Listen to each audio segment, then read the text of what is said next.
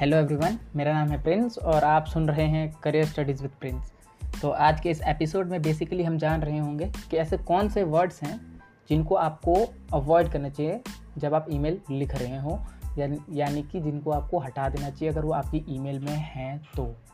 तो एपिसोड को शुरू करते हैं।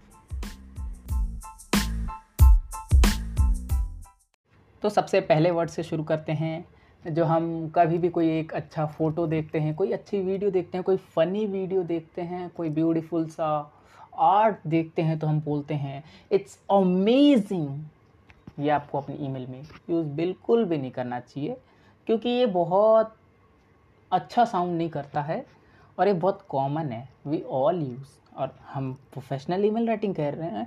इसका मतलब ये नहीं है कि कोई hard and tough word use करेंगे आप बट अमेजिंग को अवॉइड करना चाहिए।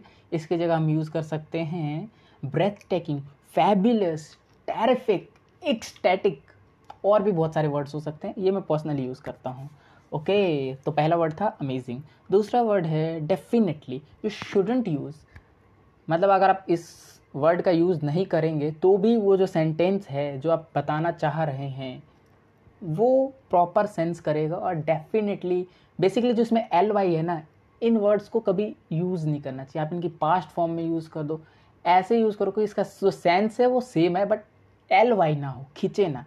एक दो चलता है, बट मोस्टली अवॉइड, मैं अवॉइड करता हूँ। Third is in order to, in order to achieve my dreams.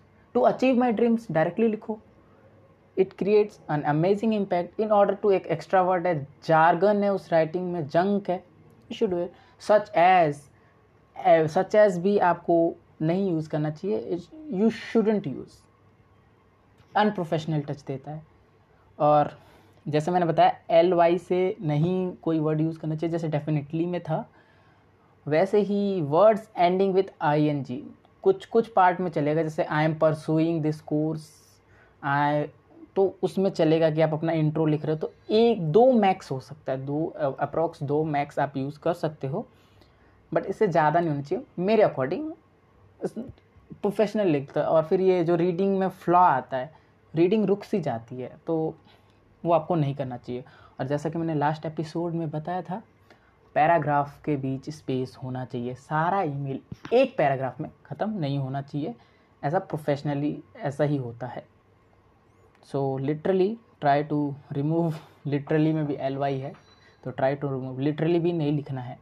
ये एक वर्ड था। तो कौन कौन से वर्ड हैं? एक बार समराइज कर लेता हूँ।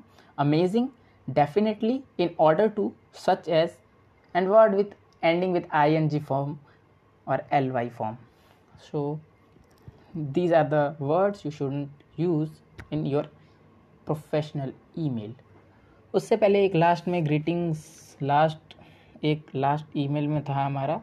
ग्रीटिंग्स पे है कि अगर आप यंग हो मतलब आप थर्टी फाइव से लेस हो, और आप किसी सामने वाले को ईमेल भेज रहे हो, जिसकी एज करीब करीब पैंतीस साल से ज़्यादा है तो आप हमेशा मिस्टर और उसका नाम लिखेंगे उसको रिकॉल करने कॉल करने के लिए। अगर कोई लेडी है तो उसको मिस करेंगे अनटिल और अनलेस कि आप जानते ना हो कि उसकी शादी हो गई है, तब आप मिस्ट्रेस यूज़ कर सकते हैं। अगर आपकी भी एज पैंतीस साल से ऊपर है देन ऑब्वियसली आपको मिस्टर मिसिस का यूज़ करने की ज़रूरत नहीं है, आप डायरेक्टली नाम यूज़ कर सकते हो। सो so, इस एपिसोड में बस इतना ही। मिलते हैं अगले एपिसोड में। Prince Kumar signing of